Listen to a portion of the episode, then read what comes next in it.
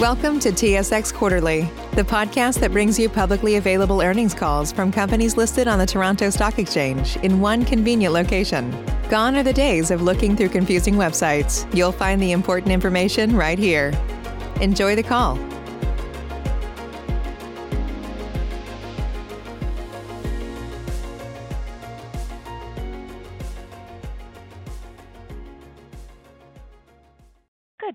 And gentlemen, and thank you for standing by.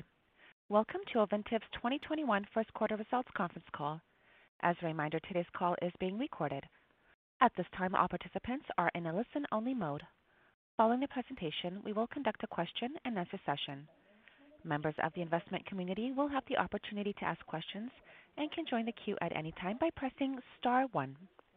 For members of the media attending in a listen-only mode today, you may quote statements made by any of the Ovintiv representatives. However, members of the media who wish to quote others who are speaking on this call today, we advise you to contact those individuals directly to obtain their consent. Please be advised that this conference call may not be recorded or rebroadcast without the express consent of Ovintiv. I will now turn the conference over to Steve Campbell from Investor Relations. Please go ahead, Mr. Campbell. Thank you, operator, and good morning, everyone. Welcome to our first quarter 2021 conference call. This call is being webcast, and the slides we will use today are available on our website at ovintiv.com. Please take note of the advisory regarding forward-looking statements at the end of our slides and in our disclosure documents filed on SEDAR and EDGAR. Following our prepared remarks today, we will be available to take your specific questions. As always, limit your time to one question and one follow-up, as this allows us to get to more of your questions in a timely fashion. I'll now turn the call over to our CEO, Doug Suttles. Thanks, Steve. Uh, good morning, everyone, and thank you for joining us. We're eager to share our results today on another strong quarter. Following our prepared remarks, as Steve said, we'll be available to take your questions. As outlined in our pre-release a few weeks ago, and again in today's results, our business continues to perform exceptionally well. We are rapidly paying down debt. We finished the quarter with less debt, generated significant free cash flow, and exceeded our divestiture target with the announced sale of our Eagle Ford and Duvernay assets. Our Duvernay uh, asset closed yesterday, and our Eagle Ford sale is on track to close later this quarter. We weathered Winter Storm Uri with minimal impacts in the quarter and no impact to our full-year forecast. We are highly confident in our ability to deliver the plan we've laid out for 2021. Our 2021 outlook remains consistent with our investment framework and reiterates our key priorities of debt reduction, maximizing efficiencies, and maintaining the scale of our business. What a difference a year makes. This time last year, in the face of the pandemic-related destruction of global oil demand, we were making real-time decisions to reduce capital spending, shutting in production, and quickly implementing new safety measures to protect the health of our people. Despite the uncertainty, we were very confident we could not only manage the challenge but emerge stronger and more efficient, positioning the company to thrive as demand for our products returned. We were prepared for volatility, and our business had tremendous flexibility that aided our decision-making. The proactive steps we took a year ago have positioned us very well today, and it is coming through in our results. In the first quarter, we delivered net earnings of $309 million, generated total cash flow of $890 million, and free cash flow of $540 million. These numbers are inclusive of a $156 million cash tax recovery that we received during the quarter. We expect 2021 to be our fourth consecutive year of free cash flow generation. Our capital investments came in lower than forecast at $350 million as our teams continued to do a great job of offsetting limited inflationary pressures with new efficiencies and innovation. Our culture of innovation makes a difference in every part of our business but is clearly evident in our operating performance. Our full-year capital program of $1.5 billion screens as one of the best capital efficiencies in the E&P sector today. We've made incredible progress on driving costs out of the business, and our culture of innovation is what drives and sustains this. Our multi-basin portfolio provided stability to our production profile in the quarter. Like others, we were forced to temporarily shut in volumes earlier this year in Texas and Oklahoma in response to Winter Storm Uri. But strong performance from the Montney and other base areas allowed us to maintain crude and condensate volumes of 198,000 barrels a day, in line with our original full-year target of 200,000 barrels per day. In fact, on a full year basis, we expect to fully offset the effects of Winter Storm Uri. Debt reduction remains our number one priority, and we've made tremendous progress towards our total debt target of $4.5 billion. During the quarter, we reduced our debt by $467 million and ended the quarter with liquidity of $3.8 billion. We've now dropped our debt by nearly $1 billion since mid-year 2020, the last three quarters. As I mentioned, we have exceeded our billion-dollar divestiture target. Yesterday, we closed the sale of our Duvernay asset, and we expect the Eagle Ford to close later this quarter. These proceeds will go directly to debt repayment. Based on a $50 WTI oil price and a $2.75 uh, NYMEX gas price, which looks conservative compared to today's strip, we expect our total debt to be less than $5 billion by year-end and expect to reach our $4.5 billion debt target in the first half of next year. We expect to generate free cash flow of about $1.5 billion in 2021 if we use pricing consistent with today's strip for the remainder of the year. Our longer-term framework remains intact, with a leverage target of 1.5x net debt to adjusted EBITDA or lower, and a reinvestment rate of less than 75%. Factoring in the impact of asset sales, we expect our full-year crude and condensate production to average approximately 190,000 barrels per day. We had no capital allocated to either the Duvernay or the Eagle Ford this year, so our planned capital investments for 2021 remain unchanged at approximately 1.5 billion. Strong environmental performance and continuous improvement was demonstrated again this quarter with our venting and flaring volumes coming in below 0.4% of gas sales. I'll now turn the call over to Corey. Thanks, Doug. As Doug mentioned, we're positioned to generate about 1.5 billion in free cash flow in 2021 at current prices. This will allow us to reduce debt, improve leverage ratios, and repay our upcoming bond maturities with cash on hand. When you combine the proceeds from our asset sales and the free cash flow we expect to generate, we should have enough cash to pay both of our upcoming debt maturities, the first of which is par callable starting in August, and repay a significant amount of any short-term commercial paper or revolver balance. We are very pleased with the acceleration of our debt repayment strategy. We know this is the best thing we can do for our shareholders, and this has been reflected in the performance of our equity year to date. Our 2021 outlook equates to a reinvestment rate of about 60% of cash flow at $50 WTI oil and $2.75 NYMEX natural gas. And at current strip pricing, the reinvestment rate is just above 50%. Over the longer term, we will continue to steward our business to a leverage ratio of 1.5x net debt to EBITDA or less at mid-cycle prices. We think this level of leverage is appropriate for an E&P company and consistent with an investment-grade credit rating. The credit rating agencies have taken notice of the strong outlook for our business and the acceleration of our debt reduction efforts. As such, we've recently received positive credit rating outlook changes from all of the rating agencies. And as a reminder, our strong financial performance is further bolstered by our declining legacy cost profile.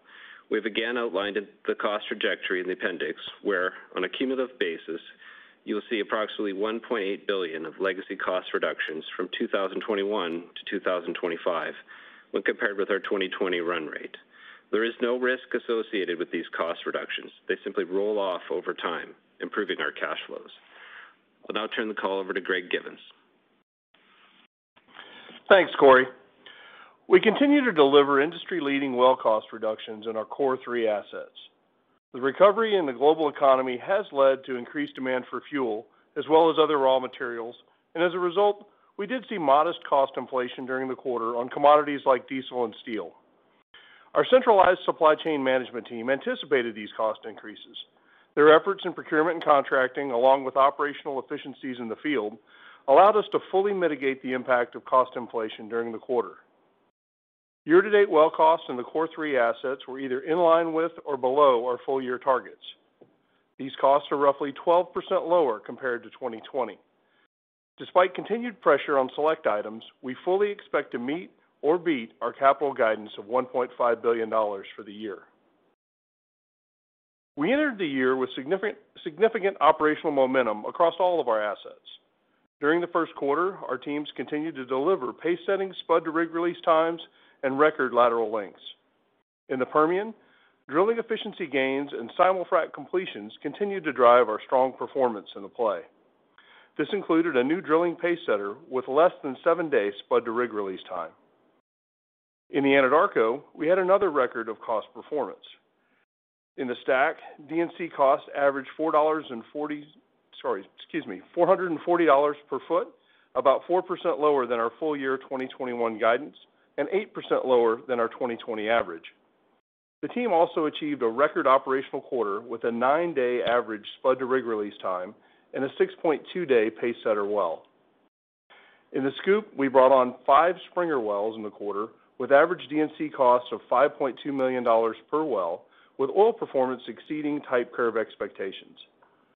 Moving north to the Montney, our D&C cost averaged $380 per foot, or 16% below the 2020 program average. Approximately 80% of our Montney wells were completed using simul-frac technology. We've been very pleased with the application of this technology in the play and the consistency of the well results. The graphs on this slide are a good representation of the level of drilling efficiency that we are achieving today across the portfolio. Today, we are not only developing our acreage with longer laterals, but we are doing so in a significantly shorter amount of time. We were very excited to see the startup of the Howard County wet sand facility during the quarter. With this mine, our world-class supply chain management and operations teams have secured a low cost and low risk source of sand in the Permian without using our capital. We have exclusive rights to the mine, which is expected to supply sand to about two-thirds of our Permian operations. This will reduce our exposure to inflationary pressures and lower our completion costs. We are expected to source sand at around $0.016 per pound from the new mine. That translates to roughly $100,000 of savings per well in the Permian. There are also significant environmental and logistical advantages. We expect the mine will reduce our annual truck mileage in Howard County by about 80%.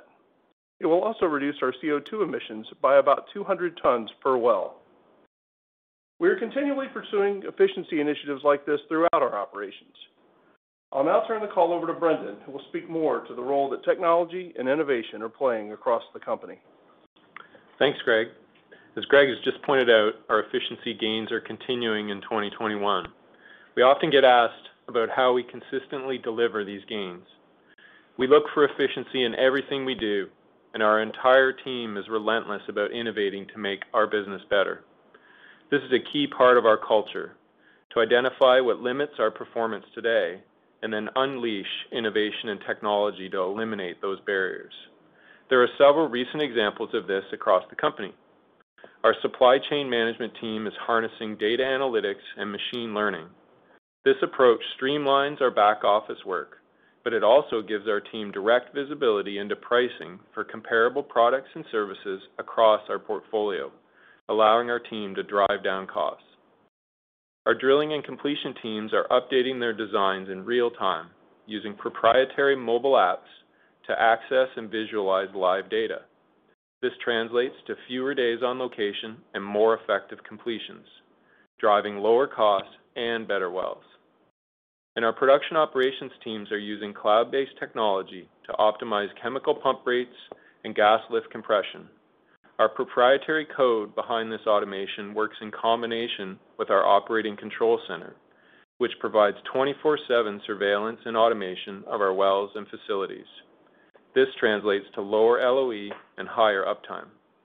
Each of these innovations plays a role, and in combination, they add up to meaningful value. We've created a capability where we break down complex problems and find ways to make things work better. It's happening in every part of our business, from drilling, simul-frac, wet sand, artificial lift, to how we market our products and to our supply chain. The most powerful part of this approach is that every person at the company can contribute. We see this as a competitive advantage. It's a big part of the reason we're confident we can deliver on our 2021 targets. I'll now turn the call back to Doug.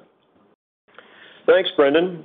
Ovintiv remains at the forefront of our industry's transition to a new, more sustainable business model. We believe we have all of the components to deliver differentiated returns to our shareholders. We are on track to deliver free cash flow for the fourth consecutive year. We are committed to a disciplined approach to allocating capital and are on track to deliver free cash flow, significant free cash flow, for the fourth consecutive year. We remain committed to returning cash to our owners. We believe our dividend is a key component to returning cash to shareholders, and we did not touch it through the challenges of 2020. In the near term, we believe strongly that the best way to increase value for our shareholders is through reducing our debt, and we've talked extensively on the significant progress we've made over the past three quarters and the progress we expect to make over the balance of the year. We are committed to industry-leading ESG performance. Our teams are incredibly focused on reducing emissions and using technology and innovation to unlock further gains. Our flaring and venting volumes have dropped dramatically over the last 12-18 months and are today amongst the lowest in the industry and well below limits being discussed in many jurisdictions. And we are on track to deliver early on our 33% methane intensity reduction target. We believe reducing emissions is the first and most important role of our industry today in addressing climate change, and we are and intend to remain a leader in this area. We also see tremendous opportunity to accelerate industry efforts through collaboration with our peers. Efficiency has and always will be crucial in our business, and we have the proven ability to drive leading efficiencies and continuously improve to enhance returns, grow margins, and generate free cash flow. We do this in many ways, but none are more important than innovation. Our operational excellence and sophisticated risk management are differentiated and continue to create value quarter-over-quarter. Finally, we have the size and portfolio diversity necessary for future success. Our world-class Core Three assets in the Permian, Anadarko, and Montney provide multi-basin and commodity diversification, cross-basin learnings, and more than a decade of inventory at our current development pace. This concludes our remarks, and operator would be now would be happy to take questions. Thank you. Ladies and gentlemen, as a reminder, you can join the queue to ask a question by pressing star one. We will now begin the question and answer session and go to the first caller from Neil Mehta at Goldman Sachs. Please go ahead.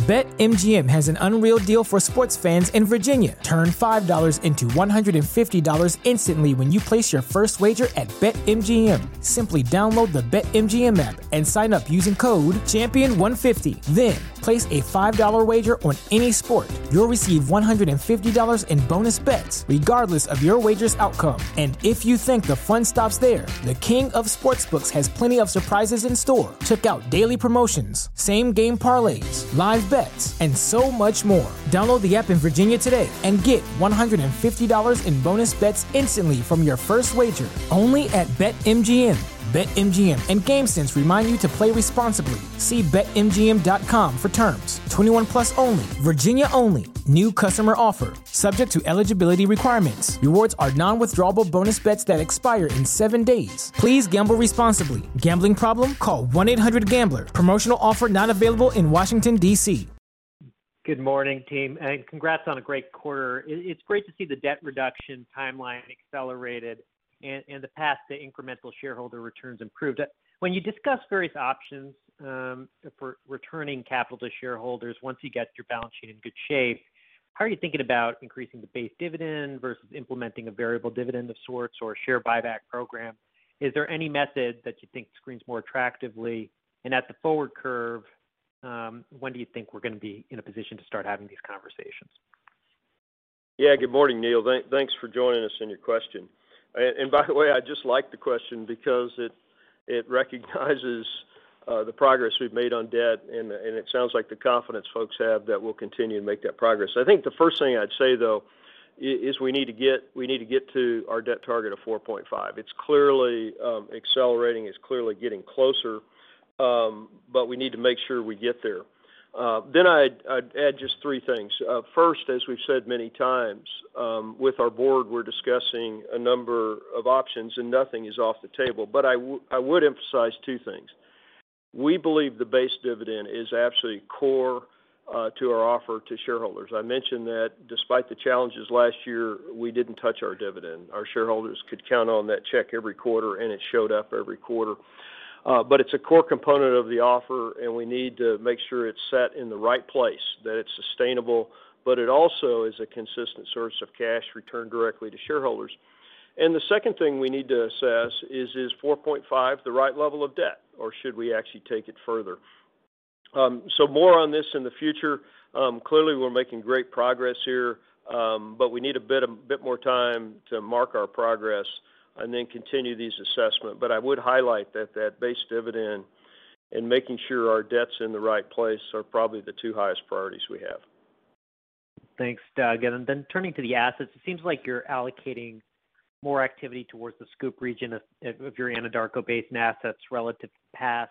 Is there a scenario for greater liquids uplift as a result? And just can you provide some color around the cost efficiencies you expect to see there, given well costs traditionally have been higher in that part of the country? Yeah. I think first, you know, that we have a obviously, our bigger position is up in the STACK than the SCOOP. And um, but but we have and will continue to develop the SCOOP, but the inventory is more limited. So we'll be doing this as it makes sense. But our efforts there, like our efforts elsewhere, are actually continuing to unlock new locations, which is encouraging. But the cost thing is pretty amazing. It wasn't very long ago when SCOOP wells were $10 million, $12 million, $13 million. Uh, as you heard Greg talk about, he just talked about 5.2. But Maybe I'll hand over um, your question about efficiencies to Greg here. Yes, thanks for your question. And we're continuing to see the same kind of efficiency improvement today, the the impact that innovation's having on our results and our performance. and You know, we've got a high connectivity across the whole team into solving these problems. and I'll just, you know, maybe use the Winter Storm Uri as an example. And one of the things I spoke on a few minutes ago was the proprietary code we've developed to automate our gas lift systems. And so as that storm began to hit and then impact operations in Texas and Oklahoma, the automated controls on those gas lift systems were a big part of helping us keep production on uh, longer and then bring it back on sooner uh, as a result, because it meant that we didn't have to have boots on the ground at every well site and facility in the field. We were able to drive that autonomously through our centralized control room. And so, you know, this has been a backbone that we've been building in the company for a long period of time. And so now the expertise that, that's being deployed against it is is adding new um, sophistication as we go. Great. Thanks for that. And uh, I was wondering, um, just given your sort of deep knowledge in the basins you're in, not to mention basins you have past experience in, I mean, do you envision, I guess I'm thinking especially about real-time completion data. Do you envision uh, that or other tools having the ability to possibly expand the footprint of any of your plays? I'm just thinking about some of the more complex geology in the um, in the STACK or or just uh, deposition so thin that it wouldn't be practical to pursue them before, but now actually, you know, might be workable. Yeah. No, it's it's actually a great question. It's actually pretty strategic as well. The um, uh, You know, if you look at, you know, we we kind of, maybe all of us in the industry kind of maybe don't quite appreciate what we've accomplished over the last five, six, seven years. We've taken a new play concept uh, to make it one of the biggest sources of supply of oil and natural gas in the world, and leading efficiencies in doing that and on almost every front, whether that's about cost or whether it's about emissions and other things. And um, it's all driven by innovation. It's all driven by constantly thinking about new ideas. It's that old Wallace Pratt, who is a famous geologist, uh, 80 years ago, who had a great saying, which is, "Oil's not found in the ground, it's found in the minds of men and women," which is what you see happening every day. But what we've been able to do, and the STACK is a fantastic example of it, clearly a play that was out of favor. Um, but through innovation, um, Greg highlighted the movement of learnings across the portfolio. We've got a play which generates competitive returns with any play.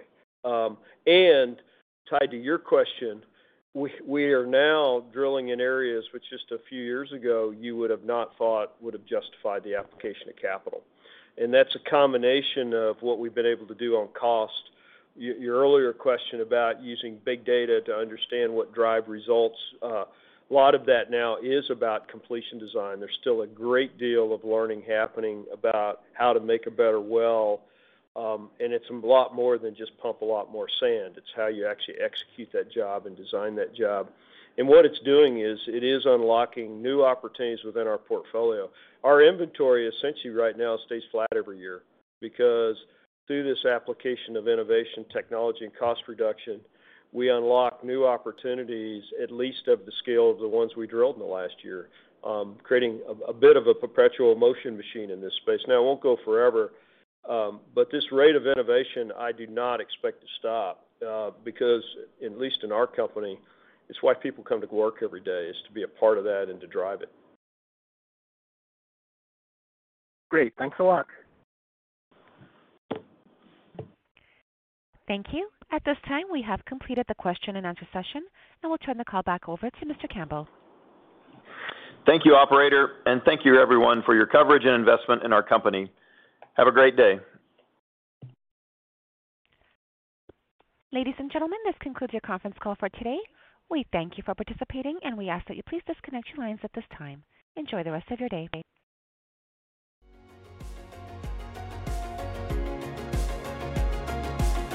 Thank you for listening to TSX Quarterly. If you enjoyed the cast, remember to leave a good rating. And remember, for any additional inquiries, please consult the company's investor relations section on their website. See you next time.